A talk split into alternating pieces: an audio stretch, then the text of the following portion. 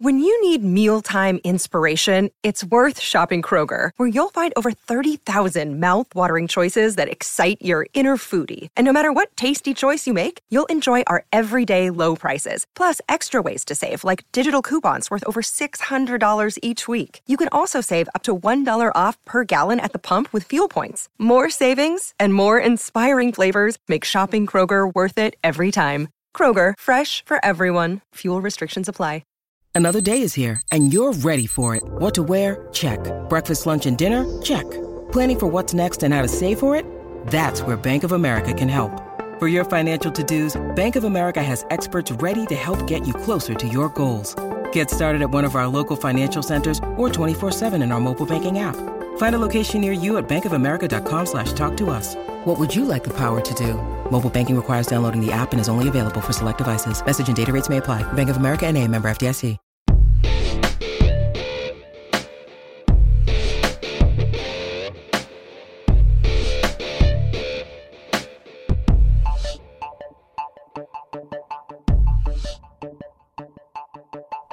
It's time for another episode of the Imbalanced History of Rock and Roll. I'm Ray Koob. I'm Marcus Goldman. And this time, buddy, we're going to go back to the 60s, London, Shepherd's Bush. I can't wait. We're to dress real slick, nice shoes. We're Dandy. You'll be looking like a dandy. You'll have your, uh, your Victorian dandy. jacket with the high collars, Yep. right? Because it's the era of the mods. And the Who. it's all about the Who from Shepherd's Bush.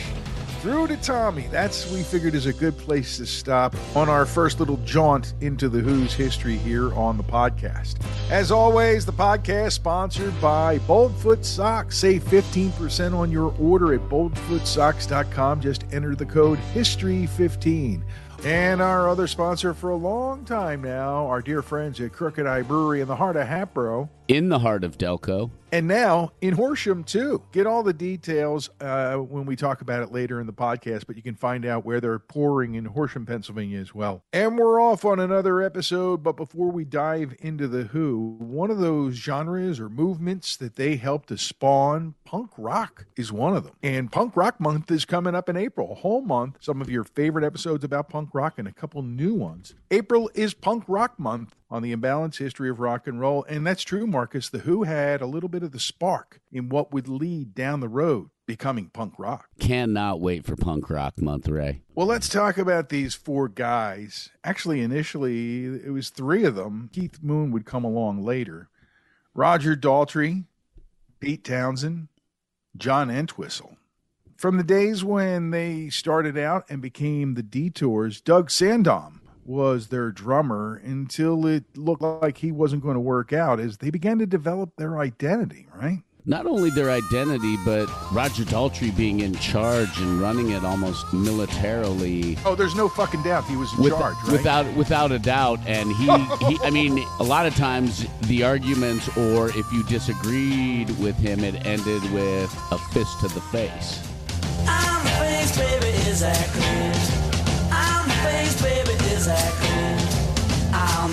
If you want it. I'm the face if you want it, yeah.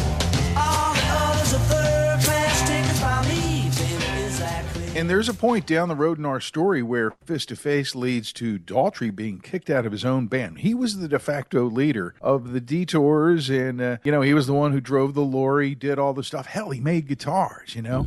It really was a problem down the line for Doug because, you know, he was staying out late, he was married, he was getting on with life. He was a little older than the other guys.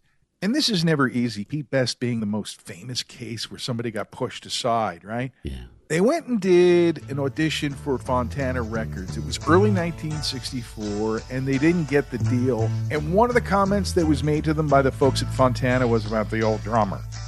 People try to put us to down about my generation just because we get around talking about my generation.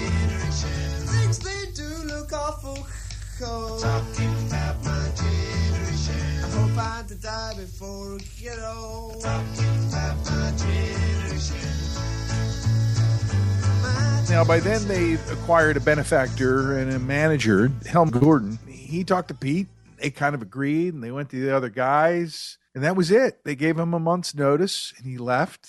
And shortly after that, they hired Keith Moon, the lunatic, right? Yeah, he was a friend of John Entwistle's, and those two, out of all the guys in the bands, were the only who had a genuine friendship for a long time. These guys worked together well, but didn't get along, and I'm sure we're going to get into that more. It's weird because it doesn't really come off as two factions, but you could say the same about Pete and Roger. They were always very tight. And the other two definitely tight. And not just because drummer and bass player should be. Now, the Ox was the quiet one. You always got to watch the quiet ones, Marcus, because he would give it. he could give a sly look out of the corner of his eye to Moon, who was always ready to jump into hijinks at a moment's notice. In the middle of a gig, he'd pull something. Uh, we were talking about uh, hearing loss, which is partially due to the fact that they were, for a long time, the undisputed heavyweight, loudest band in the world champion. And Pete's hearing loss is also tied to a moment on the Smothers Brothers show where Mooney sets off his drums, a literal explosion that Pete did not know about. Yeah, uh, Mooney bribed one of the stage techs to put all the cherry bombs and stuff into the drum kit. And he kind of accidentally put a few more in than maybe he should have for effect. And it all started with a bribe. So uh, Tommy Smothers comes on the set after they finish, and they've already been, you know, banging away at everything. And as he's coming onto the set, Pete leans in, and Keith, you see Keith Moon jump back a little bit because he knows he's coming, and bam! And for a moment, it wasn't like on fire, but you could see Townshend's hair is smoldering. He said that's the first time that he remembered a, a bit of hearing loss after that that incident. Something didn't come back. That's possible. Those fireworks, man, they had a big bang, and back then they were a lot more loaded than the fireworks that we see now. It was like dynamite, I think, is what Keith Moon said, or something like that. Go look at it on YouTube, folks, and you'll see the proximity of Townshend's head to the, the drum that explodes. It's a miracle he survived it, to be honest with you. You know what else didn't survive, though? Tommy Smothers' guitar. he comes out to talk to the guys, and he's got the guitar strapped around his neck like he always did on the show. And Pete, in his post explosion rage, rips it from around his neck and smashes it into bits. And Tommy looks at the camera and says, Hey, Dick, uh, I'd like to borrow your bass.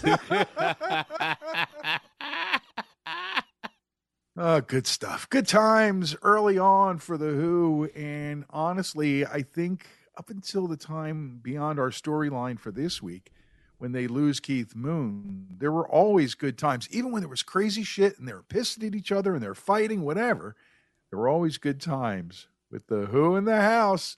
We're enjoying this, just getting into it here on the Imbalance History of Rock and Roll. Along the way, I mentioned Helmut Gordon, and they also had uh, another manager, Peter Meaden. He had an old school London style. He had henchmen and shit. You know, Uh, you don't do what I say, I'll send him over. He'll beat you up. You know what I'm saying? Like the Led Zeppelin guy. Maybe he liked Peter Grant a lot. I don't know.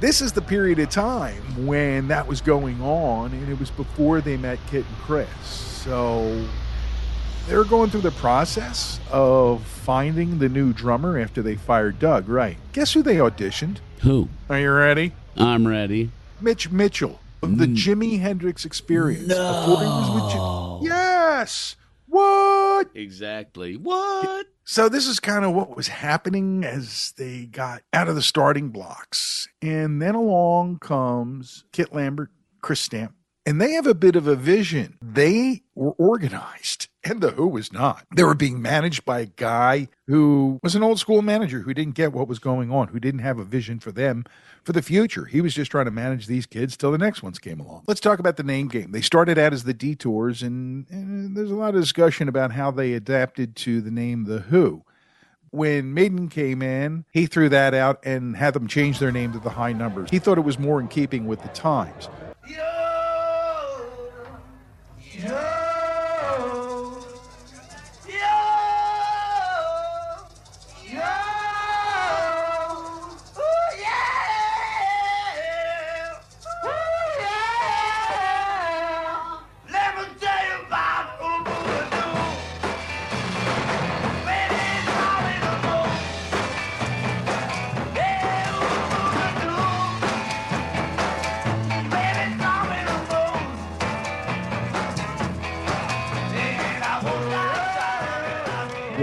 Didn't understand and what the Who were about to learn, and what Lambert and Stamp did know, was that the mods were forming out there in the clubs and in the bars. These are the disaffected. And as it turns out, a lot of them were the kids who were gravitating to the music of the Who already. They saw it and they decided, you know, we need to move these guys in that direction, help them to find who they're supposed to be, and not just milk them for money. But they did some of that too.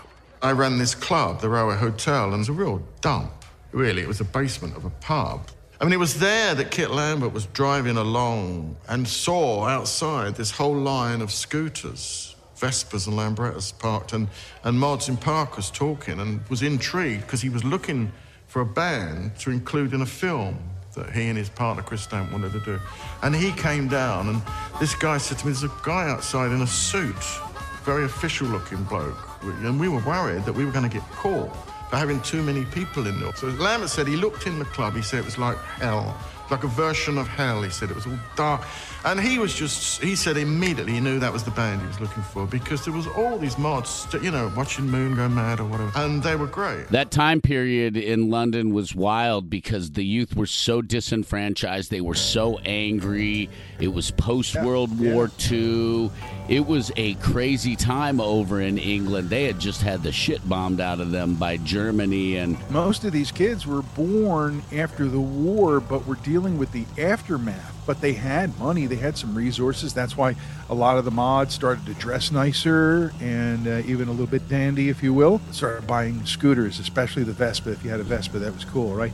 And they could afford to travel, stay places, and they had money for drugs. These are the combined forces that were fueling the beginning of the mod movement. That's how you get big quickly. And the fact that these kids had the money and the train systems. Fact is, if they didn't have an opportunity to take the, the scooter or the train, they would just go to the local place and see them. And that's how they developed a regional following throughout the country and started to become a sensation. And then they got to open for the Beatles. They got to open for the Stones. They got to open for the Kinks.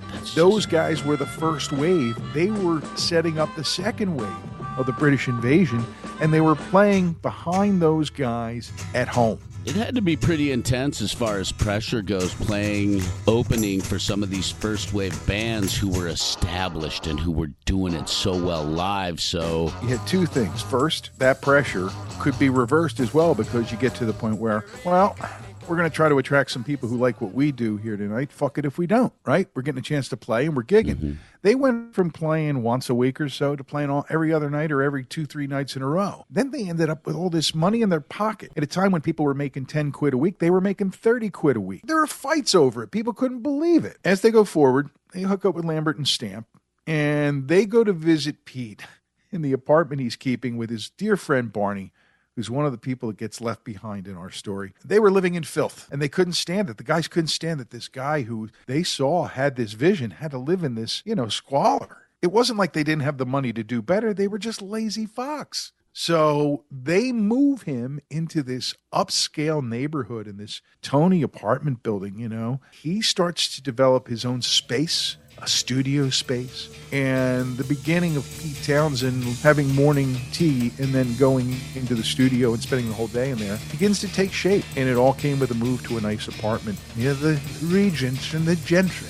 That's so wild. Yeah, at that time, it seemed like all he wanted to do was play music, so he didn't give a crap about his living space because that's where Nope. he would sometimes eat and sleep, and that was it. You're 18, you're 19, you're 20, you're young. You That- got money in your pocket, Yep. you got some cachet. You're gonna hold on to it or spend it on your guitars and your amps and those other things, not on the place you live in. Kit had a bit of a reputation. He was a dandy, so that made some people think that he was gay, which was scandalous back then. And so that led to some innuendo about he and Pete, but he said in his book, Who I Am, that that never happened. However, Kit's girlfriend, Anya, who was an older woman, showed him what for. He talks about how he was a little bit jealous of the other guys in the band because of their prowess with the ladies. Listen to me. I'm telling you. Tell the truth. I know you're mine. I can see that you're in need. I'll show you, woman. Yeah, you belong to me. You're gonna know me, know. Know me, know. Know me, know. Yeah. not just in getting the girls, but in knowing what to do when you get there. And Pete developed a little slowly in that department, partially, I think, because of the shit that went down when he was staying with his maternal grandmother, Denny. But Anya showed him the ropes. An older woman, experienced in the ways, shows a young man how to get it done. It's wonderful. That's an education. Man, I almost had the coffee uh, to my mouth when you said that if I another split second later, I would have sprayed the entire operation. I'm glad you didn't.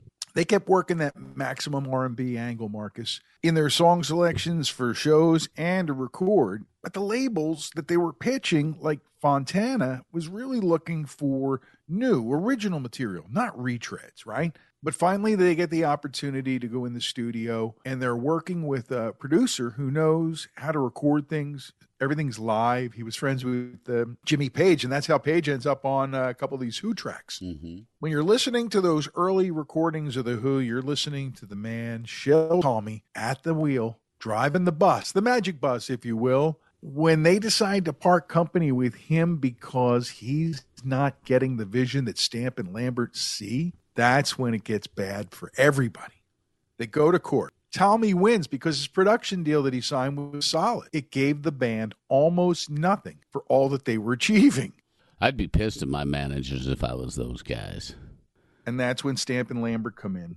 They're creative about things, but not creative enough to sidestep that contract. Yeah, I'm surprised uh, Roger Daltrey didn't handle it the old fashioned way, knowing how Roger Daltrey liked to handle things when he got mad. Just saying. I wondered that myself at one point because, you know, fighters want to fight. And they were very volatile and high spirited, I guess Yes. would be some words to describe these cats at that time. Now, here comes another what moment for you. Okay. Do you know who tried to swoop in and quote unquote help with their exit strategy? Who? Allen Klein. No way. He goes to New York. First off, yeah. And Klein picks him up in a Lincoln Continental that is the same model and year that Pete has just gotten back home. So right away, there's simpatico, right? Now, Klein wants to get involved. But at the same time, I'm going to bring up another name from our Clash episode DJ Guy Stevens, who'd been influential in playing The Who's music in the clubs. Here's that they're going to go with Allen Klein and Andrew Loog Oldham, the manager of the Stones. Oh, yeah, he's the guy who produced London Calling. That's absolutely crazy. It is. This is London in those days, Yes. right? Now, check it out. In this meeting with Pete, it is alleged that Allen Klein says basically, just let me get started on legal proceedings. Andrew and I'll get things going. Oh, the brakes get put on big time. With that deal being stymied, Stevens starts to put together another meeting with the band. And you're never going to guess who showed up with Allen Klein for this meeting Who? Chris Blackwell. No. No. Pre Island Chris Blackwell? No. Were the Who almost an Island Records band? That's the question I have. Not was it when was it? Did they almost end up going on Island and, and having Allen as the manager? Wow. So you got to understand, like, he wanted to manage the Who. He wasn't managing the Stones affairs. He wasn't managing anything in the Beatles world. He was still trying to find a piece of this amazing thing that was going on that he could be part of and manage. So it didn't work out. It wasn't going to be Oldham. Okay, okay. Then I'll go and I'll get Chris Blackwell. Maybe we can make a deal with management and, and labeled it. This is the way he was working every angle. Wow. That's crazy. Something really bad happens though around this time, and, and it really has an impact on the Who for a long time. The guy who made it work, the guy who was in charge of the Who, getting there, setting it up, setting it off, making it sound great, breaking it down, getting home. Mike Shaw, paralyzed in a lorry accident. It's a van loaded with equipment. His loss, being paralyzed, is enormous. And while he continued to be part of the band's chemistry, directing things from his wheelchair, uh, that took time. And they lost one of their key guys at a time when they were really beginning to take. So let's remember Mike Shaw as part of this because I don't think they get to where they're going without all of these things falling into place after they all meet, of course. You know, Marcus, when we did our episode about quadrophenia, we kind of skirted on the issue that quadrophenia being four meant the four members of the Who, each of them with their individual personalities represented by the quadraphonic person. They are four definitively different faces and minds. And together, they comprise one of the greatest rock bands of all time, The Who. Without a doubt. And the chemistry is unbelievable. Having four personalities that are so different and at times volatile and unpredictable, musically brilliant. Just that combination is chaos, and they are chaos personified. So let's look at the four faces of The Who. Pete Townshend. He was born into the swing era, Bohemia. Uh, those days were spent growing up with his parents, who were musicians, traveling and holidaying. They would go to holiday camps and play all summer. Dad was heralded as a saxophone player. He played with the Squadronaires in the service. And later, he and mom would spend so much time on the road and away that young Pete was left with his grandmother, Denny, and she was a bit of a handful. I'd say today you would never ever leave your child with a woman like Denny, who was his mother's mother. Why not? Her behaviors were so demented that she forced mom and dad to come back to London and settled down a bit, if you will. They had no choice. And at one point, as she got older, they were kind of forced to take her in and put her up in their house because her behavior was just so bizarre. The things she said to Pete are chronicled in his book. You want to find out the whole story, it's there. And it took Pete a long time. We talk a little bit uh, about his awkwardness in getting into sex and sexuality and how to approach it because he, I think, spent most of his youth trying to get over this traumatic experience of living in this woman's house. Once he's back with mom and dad, things start to get more normalized. He goes to Ealing, which is a great art school at the time. It's funny because his youngest, Joseph, is in art school just like his dad. And it's while he's in art school that music starts to get more important, that his guitar playing becomes more important.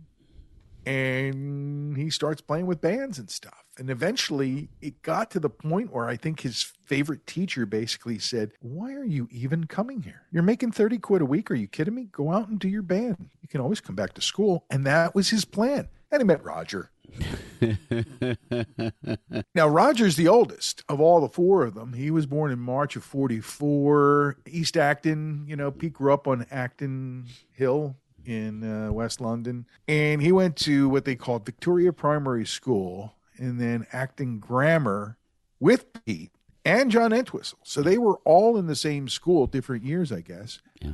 And showed promise initially. Pete always said, oh, he was on his way to being a great student, but in his book, Roger Daltrey says that on his last day after he finally left, the headmaster said that he never amounted to anything but a worker drone. And that's why he named the book Thank You, Mr. Kibblewhite. He was the name of the headmaster. Basically, he told him to fuck off on his way out the door, I think. And this attitude kind of led around to Roger's reputation early on that, you know, basically, if you don't do it my way and we come to loggerheads, somebody's going to get a fucking fat lip. And Roger was pretty good with his fists and good with his hands, too. I guess Annie Haslam would call him a banger. Was, Yeah. he, was he a banger? I think he was so. good with metal metal shop stuff and he really thought that was it for him and that's why he thought nope i got to really work on being in a band because i can't do this factory shit the rest of my life right Totally. And originally he was a guitar player and ended up uh, moving to lead vocals after a bit. So,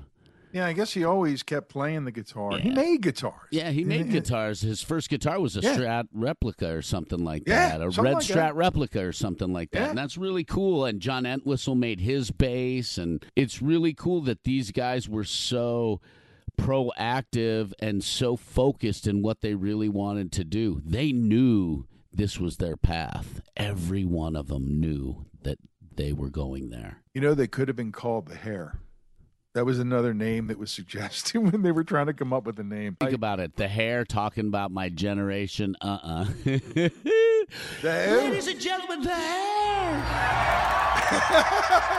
they came all the way from england just to be with us here at woodstock. It's the hair Yep. in those early days they didn't have all the long hair but it was coming. It was probably over the years so they thought they had long hair just like the beatles right? and Pete Townshend still had hair.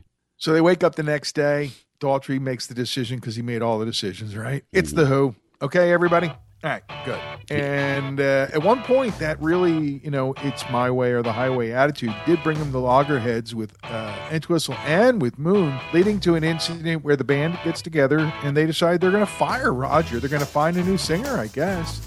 It's still early enough on where they could have done that. But, you know, I don't know. It kind of was his band. Yeah. And they did make an agreement when they took him back that they were going to be a full band and everybody was going to have equal say. So that was a positive step forward in reining Mr. Daltrey in a little bit. And fomenting the spread of communism. Pure equality. Absolutely. Look, it, it was unusual to say the least that this is how they were coming around to all this, but there were forces of nature going on, you know. And the ox, he was quiet. I think one of the reasons he was quiet was that he came from a strained household as a kid. Uh, his parents got divorced, and that wasn't too common in the 40s. And working as a tax clerk, he finds his way into the detours with two mates from primary, right? I think it was Roger Daltrey who saw him with a bass and asked him to join the band. So that's three of the faces. Now we come around to the lunatic on the drums. One of his tricks was to, if you're in a restaurant, he wasn't getting attention or whatever, he'd strip off naked and lie on the table. He always made you laugh. He always had a laugh there for you. The spotlights will be on him if he was at the party. I mean, he just, uh, oh, there is Keith Moon. Let's see what he's going to do. Wherever he went, Keith Moon was the life of the party. The insaniac, maniacally over the friggin' top, day in and day out. Most people couldn't stand to be part of his universe for more than a few hours at a time. Many said they weren't sure how his first wife, Kim Kerrigan, could deal with him. She didn't, and eventually they divorced in 1975. Wow. Yeah, he's an interesting cat. One of those guys that I've read people say was one of the smartest people that they'd ever been around. And Yes. maybe he was so smart that he had a hard time dealing with everybody else that wasn't on the same level as him. And Not so, just that, that wasn't at the same speed as him. His brain was working at lightning pace. Think about the drum work. You know, another student of Buddy Rich who loves that speed and, and, and precision, right? yeah, yeah, just one of those guys. And in this story, his prowess is developing. There's so much more about all four of these guys, Marcus. We could really do an episode about each member of The Who and go into depth. Maybe when we've done like a thousand episodes and we're starting to run out of ideas. It's rock and roll history. These will just add to the great ideas. Uh, why don't we take it to the bridge, pause for the cause, come back to talk about the music. Everybody into the music of The Who? Yes. That's what's next on the Imbalanced History of Rock and Roll. Ray, I am so excited for our new sponsor of the podcast, Boldfoot Socks. The Yeah. story behind this company is really solid. We have a gentleman, Josh, who owns the company with his family, who's a veteran and a family of veterans. And he tried Boldfoot Socks before he owned the company to use in a 100K trail race and they had no problems. And his feet felt fine afterwards, except for however your feet would feel after a 100K trail race. But there were no problems with the socks or anything. And so he and his family decided they wanted to buy the company. That's an impressive story. And they have everything from dress socks, compression socks, athletic stuff, and the designs are super cool. So check them out at boldfoot.com. And if you're a listener to the podcast, you can save 15% on your order with the promo code HISTORY15. That's HISTORY15 at boldfoot.com. Boldfoot socks, grown here, sewn here, 100% American made. You got to love that. And 5% of all of Boldfoot's profits go to veterans in need. It's a veteran family, a veteran owned company, and we thank them for their service and for their sponsorship of the imbalanced history of rock and roll. A crooked eye and a new slate of freshly brewed ales. And your favorites, right? Of course, the favorites always. I'm excited to try some of these new beers in 2022 as well because it's a new year. Try some new beer. See what's new in 2022. at York and Montgomery in the heart of Hatboro. Always a good time to be had there. The live music, the events, the blues jam on Wednesday nights. And of course, you not only can have the brews that are made right there on the premises by Jeffrey, but they've got Pennsylvania craft spirits and wine, and just a good time to be had anytime you slide by Crooked Eye in the heart of Montgomery County and in the heart of Delco near you. That's right. Check out Jamie's House of Music. And they've announced a third place to get your Crooked Eye at Speed Raceway in Horsham, Pennsylvania. Always something happening, man. Always something going on behind the eye at Crooked Eye. Hello, Pantheon podcast listeners. Christian Swain here to tell you more about my experience with Raycon earbuds. Our family now has three pairs of Raycon earbuds around the house, and my wife just grabbed a pair of the Headphone Pros to replace some headphones from a company that was double the price. And yes, she loves them. Now, if you haven't pulled the trigger on a pair of Raycons, or even if you have, but you're in the market for another pair because they're just that good, well, now is the time to check them out because they just launched their upgraded model of the best selling everyday earbuds. With Raycon's upgraded everyday earbuds, now you also get active noise cancellation, ergonomic design, and multi point connectivity that lets you pair with two devices at once. New quick charge function, three customizable sound styles, plus awareness mode. Available in a variety of vibrant new colors to complement any and all skin tones. I even have a pair of earbuds in a cool green color. I have tried just about every earbud known to humankind, and these Raycons are fantastic. Seriously, if you've been wanting to check out Raycons, there truly is no better time. You're going to ask yourself why you didn't check them out sooner, and Raycon offers a 30-day happiness guarantee. So, what are you waiting for? Go to buyraycon.com slash Pantheon today to get 20% off your Raycon order, plus free shipping. That's right, you'll get 20% off and free shipping at buyraycon.com slash Pantheon. Buyraycon.com slash Pantheon.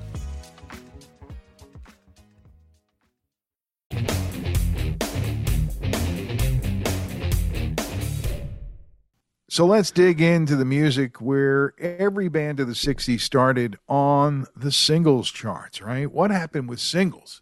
The first single they released was As the High Numbers on Fontana. It was called Zoot Suit, which is referenced by Pete in future songs. And the B side was called I'm the Face. And the Faces, as we found out, not the band, as we researched this, is that the Hundred Faces were the leaders of the mods and that the mod thing was happening. And The Who was their favorite band, right? That's so wild that all these slick guys in zoot suits were totally bananas for the Who, who were smashing instruments on stage. And they loved I Can't Explain, the first big single for The Who.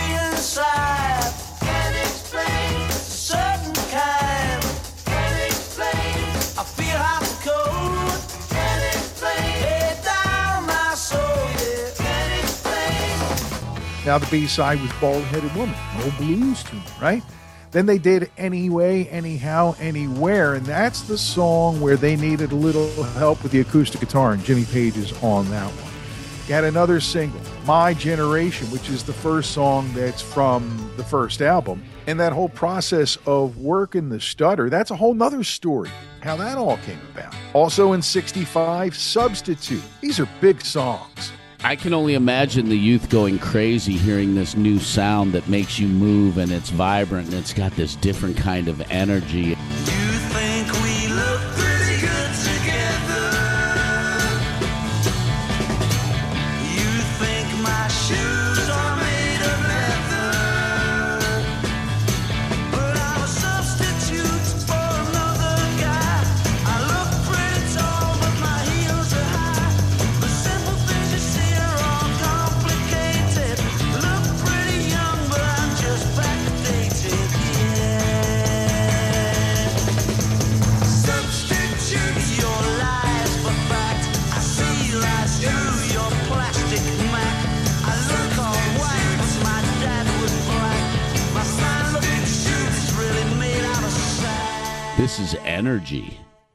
Who starts thinking about albums because albums are becoming the thing.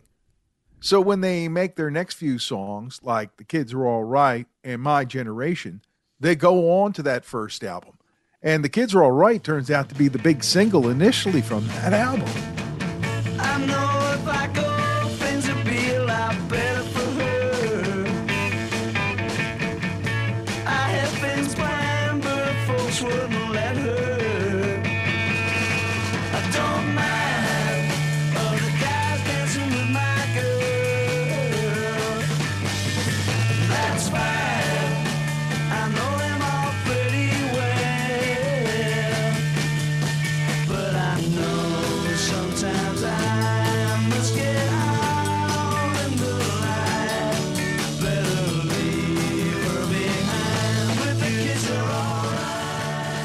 So wild that that was a bigger hit than My Generation because My Generation is the one that still gets more radio play today. A case where the US and UK releases split happens in 1966 when Happy Jack becomes a huge hit in the US. And that leads to an album being named that. It's couldn't hurt Jack. They tried, tried, tried. They dropped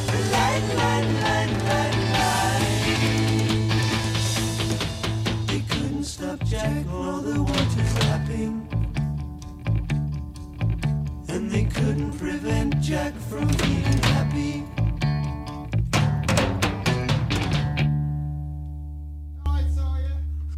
Pictures of Lily, which no one knew at the time was about a masturbatory fantasy over photos. Uh, I am today's years old when I learned that. Holy cow. Well, it's good that we both learn as we do this podcast. You teach me shit all the time. Thank you, brother.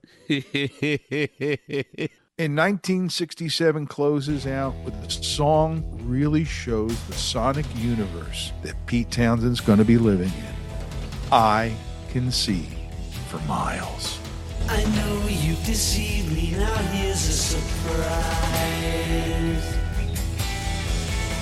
I know that you have, cause there's magic in my eyes. I can see for miles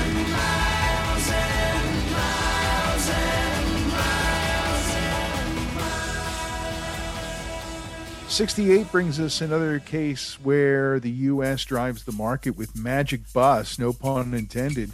This album, The Magic Bus, seemed like a an album guide to what they were doing, almost like an album companion to their tour in the United States. And it was the first true stereo album released by The Who in the United States. And after that, the releases all sync up between US and UK because Pete starts to grow the band's album concept facade. Whether it's Tommy, and is completely, absolutely 110% the same in every territory in the world, it's a goddamn rock opera. It better be, right? Mm-hmm. So that changes everything for them there in 69, the way that the Beatles changed everything in their universe with Sgt. Pepper in 67. They had been really working on Tommy for a long time through live performances and through working and working on these songs. Pete really, it seems, overworked himself to make this vision happen, if that makes sense. He kept changing it and altering it and adjusting it. A quick one while he's away is reflective of his own childhood. Uh, Dad was on the road. Mom was forced to stay home. Mom got a little on the side, just saying. It was quirky and weird, but kind of like Pete's mind. And I don't know if you realize, but they all do songs on that album. Yeah, because this is the album where we became graced with John Entwistle's talent and his sense of humor and Boris the Spider. He's Black and hairy, very small. Now he's up above my head, hanging by a little thread.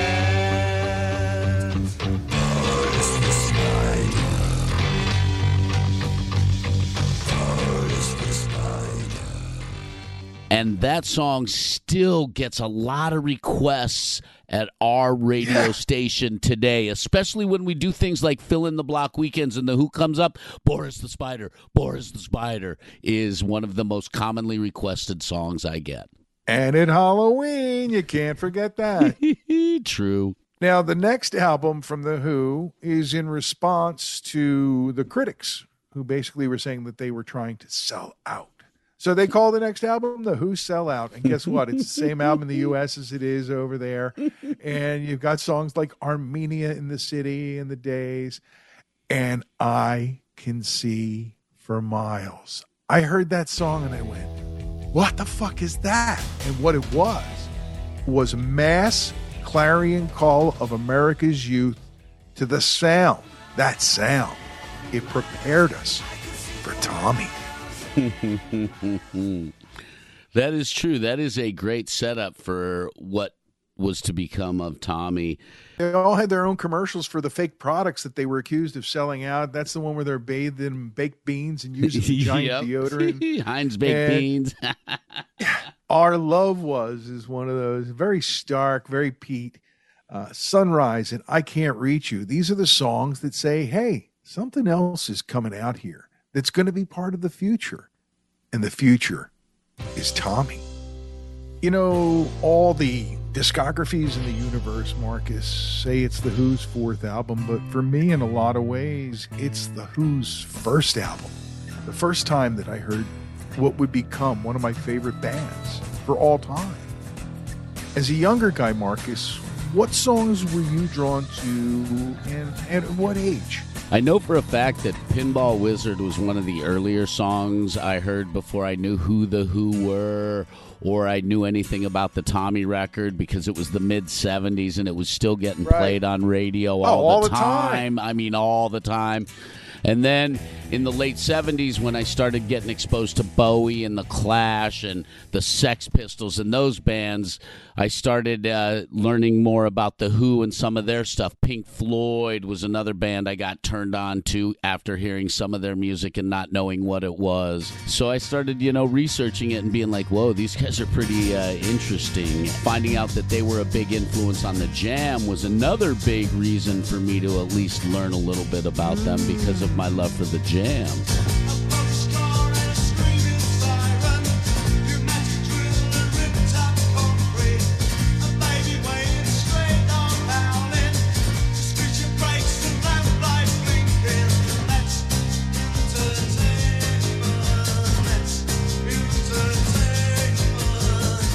Beyond uh, Pinball Wizard, let me ask you, what songs, when you first listened to the album, were the songs that grabbed you right away? These are the songs that I really like from this big group of songs. Overture and It's a Boy really stuck me hard at the beginning of hearing it. Um, also, Acid Queen, there's something about that song that I really like. Sure. And It's scary as shit, man. It's totally scary, but during the movie, it was a bad trip almost. Having seen the movie, which was done a few years later, um, recently, and watching it was kind of uh, mind blowing because it gave you a clear visual of what the album is about. And at times it's disturbing and it's dark and it's scary and it's pretty fucking intense. And it's not a true biography or autobiography by any means, then it's 1921. 21 is going to be a good year, Marcus, here after World War One. We're going to end all wars and life's going to get good. Really optimistic point of view, right? The journey definitely musically was trying to take a more optimistic trend. Got a feeling 21 is gonna be a good year.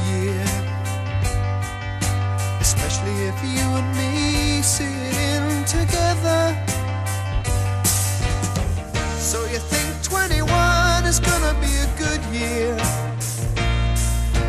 Could be good for me and her, but you and her, no, never. Setting off an amazing journey into Sparks and The Hawker, which is a Sonny Boy Williamson song for flavor, kind of setting part of the story tone. Yeah, that's kind of a bizarre one. I heard that one again and was like, oh, yeah, this is the weird song on the album. I remember this one. That's funny, that's how you put it.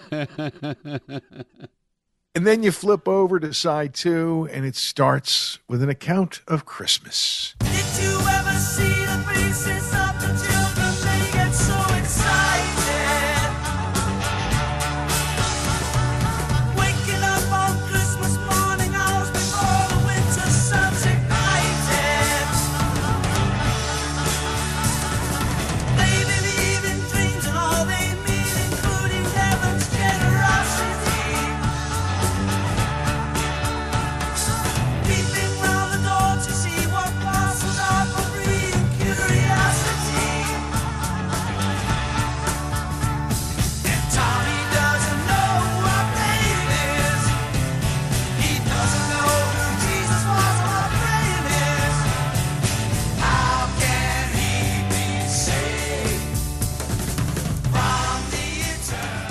Great stuff. And then the weirdness starts to creep in. John Entwistle's contribution to side two, Cousin Kevin. Cousin Kevin's the kind of guy who'll punch you, kick in the ass when nobody's looking, you know, and maybe do other things too. In the movie was a creep with a Yes. capital C. Own, With a capital E. But that whole Christmas video with cousin Kevin was wild and trippy and just during the movie I kept asking myself, what's happening? What's happening? It's implied. And it leads to the problems that Tommy has. And to undo them, they take him to see the Acid Queen. If your child ain't all he should be now, this girl will put him right. I'll show him what he could be now. Just give me one night.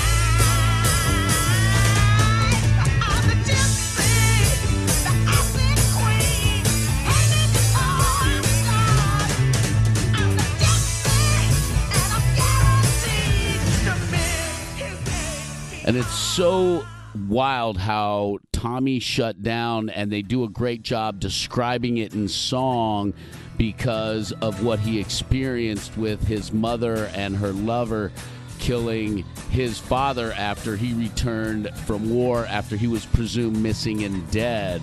Seeing that whole psychosis visually and that whole thing happen visually made it a lot clearer. There is a parallel between Townshend's real life and the story of Tommy. It's not exact. And then at the beginning of side three, Keith Moon does it great in the movie. Uncle Ernie takes center stage. He likes to fiddle about. Uh, do you think it's all right to leave the kid with Uncle Ernie? Eh, fiddle about, you know? So there he is, completely locked off from the world, you know, and you know where to put the cork, right? So he's all senses are now locked out. He's a sensation. And everybody wants to be like Tommy because he's the pinball wizard. And it becomes a hit song. And man, everybody knew the story of Tommy after that, at least that part part of it. Then they bring in the doctors because they've gone beyond the acid queen. Go to the mirror boy. Tell me what you see. Tommy, can you hear me? Smash the mirror. You know, these are the songs that really bring it all to life in a dramatic fashion. And this was not part of rock and roll. Why, Marcus, were they getting away with this? Rock and roll doesn't tell stories like this in long form. What's going on? The music behind it was so powerful. A lot of people didn't understand why this stuff is on an album. Listen to the words. Oh yeah, it was one of those double double gatefold albums. You could fold it out. All the lyrics were printed, so you could sit there and read along, almost like you had a libretto, right? Uh, so Tommy, can you hear me? Leads into Smash the Mirror, done beautifully in the movie. I don't know about everything in the movie, but that was pretty cool. Mhm. And then, wow, one of the most underrated songs on Tommy closes side three. Townshend in full throat singing Sensation.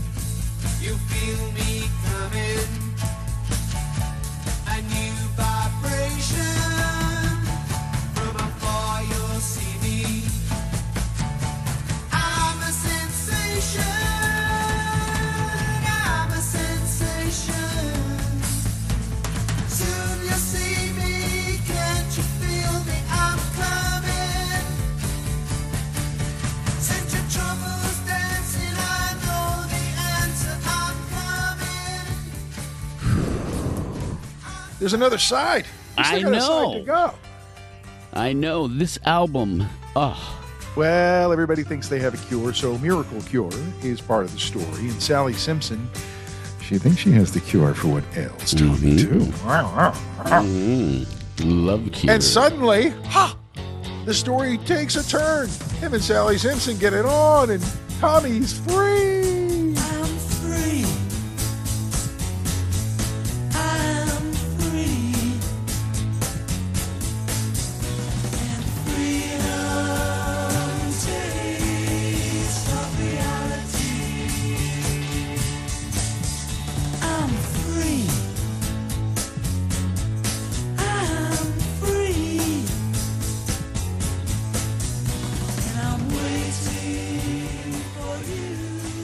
That's that autobiographical moment where Pete Townshend learned the ways of the world from his lady. I.e., is Sally really Anya? Bingo. I'm going to say Well, yes. Well, if you're lucky, she's Anya all night. You see what I did! And yet, Tommy does not come to sight or speak or hear. He's just not that free. And welcome leads to Tommy's holiday camp. And the kids rebel, and we're not going to take it becomes the anthemic finish to one of the greatest albums of all time, and certainly a great finale to this part of our story this week on the Imbalance History. We forsake you, gonna rape you, let's forget you. Better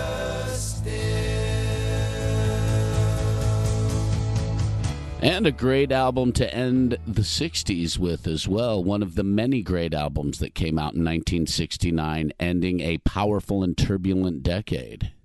One of the things that I've been doing this week is going back and digging into my Who bootlegs, and that includes their performance at Woodstock, August 1969. The album had been out for a few months.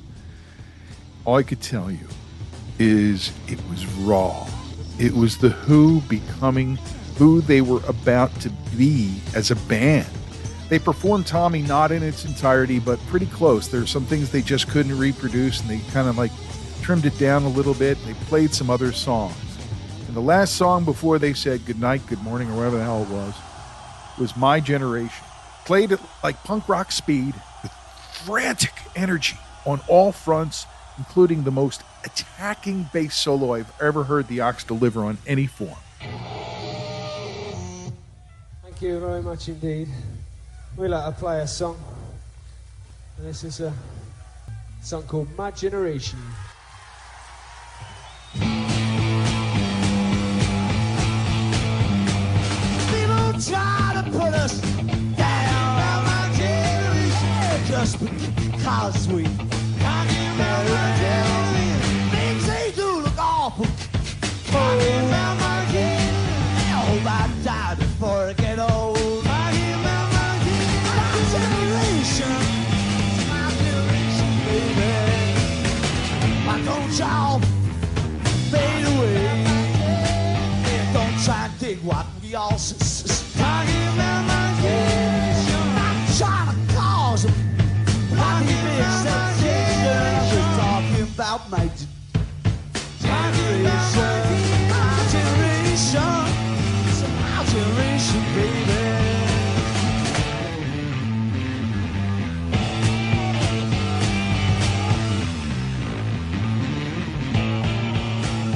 I could tell you was their way of saying goodbye to the 60s in that moment when they said, It's my generation, and they start playing the crowd, whoever's there, suddenly they realize, Fuck, they're talking about us. And there they were in that moment, introduced as a band who'd specially made the trip to upstate New York to be part of the festival. The Who, Tommy, Woodstock. Mic drop, motherfuckers. I mean, can you think of any better way for somebody to mic drop the 60s? No.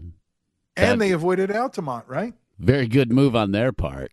Man, I'm always in awe of what they achieved in this period of their career and obviously beyond. But Tommy, for me, it's right there, man. I'm right at that age when I'm really starting to get into music in longer forms. And this rock opera idea. It was crazy. Nobody had been doing this. I, I had been paying attention enough to know that. I mean, you had prog rock developing big time. You had Led Zeppelin finding their way. And it's wild how these short, fast songs started growing into longer, deeper, more layered songs by all of these bands at this time. After Woodstock, they'd play Isle of Wight, and they would do a university tour in the new year. We almost had live at Hull, but there's some fucked up parts of the tape from the night they recorded at Hull University. So we have live at Leeds, recorded at the University of Leeds, and that is the legendary live album. Well, a young man ain't got nothing in the world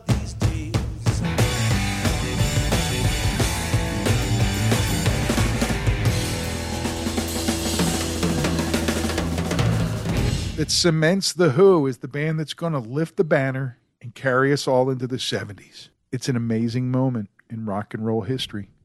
Oh, man. I feel like I need a smoke and a snooze. I hear you, man. I hear you. That's a good one, buddy. Yeah, it is. And it's always a great time to sit and talk about rock and roll history with you, but I think we both really been ready for this, our first full volley into The Who. And after Tommy, the 70s start, and it starts with Live at Leeds and moves on from there. And we'll uh, cover that stretch of highway as well. We already did, in case you haven't heard it, go back and search and find on our website, imbalancehistory.com, our episode all about Quadrophenia. Another one of those albums that had a monumental impact on rock and roll. Kids everywhere were listening to that album. And many kids in my age group that be were in bands had that album in their rotation.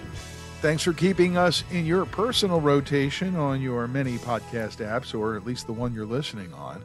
Uh, don't forget, you can always drop us a line at imbalancehistory at gmail.com. Always looking for input uh, via email or on the socials. You can hit us on Facebook at the Imbalanced History of Rock and Roll. You can hit us on Twitter at Imbalanced Histo or on Instagram at the Imbalanced History of Rock and Roll. It's a production of Dark Duck Media, distributed through the Pantheon Podcast Network. Thanks to Boldfoot Socks and Crooked Eye Brewery for their support of the podcast. Till the next time we crack the mic and do this crazy podcast, I'm Ray Coo. I'm Marcus Goldman And this is the Imbalance History. of Rock and Roll.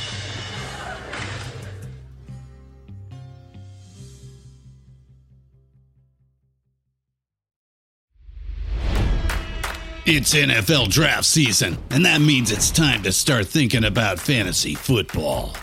FantasyPoints.com features industry leading experts and prognosticators using proprietary hand charted data to help you score more fantasy points. FantasyPoints.com is the place to go for whatever kind of fantasy football you play. Whether you play fantasy football, daily fantasy sports, or do a little bit of everything, Fantasy Points has the meticulously researched content to guide you to victory.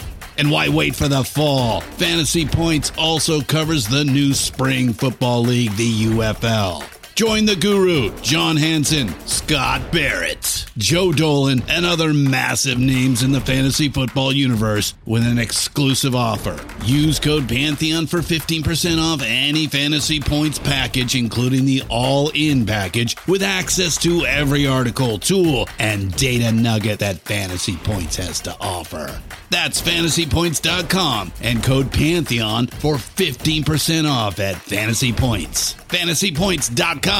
Code Pantheon. Score more fantasy points.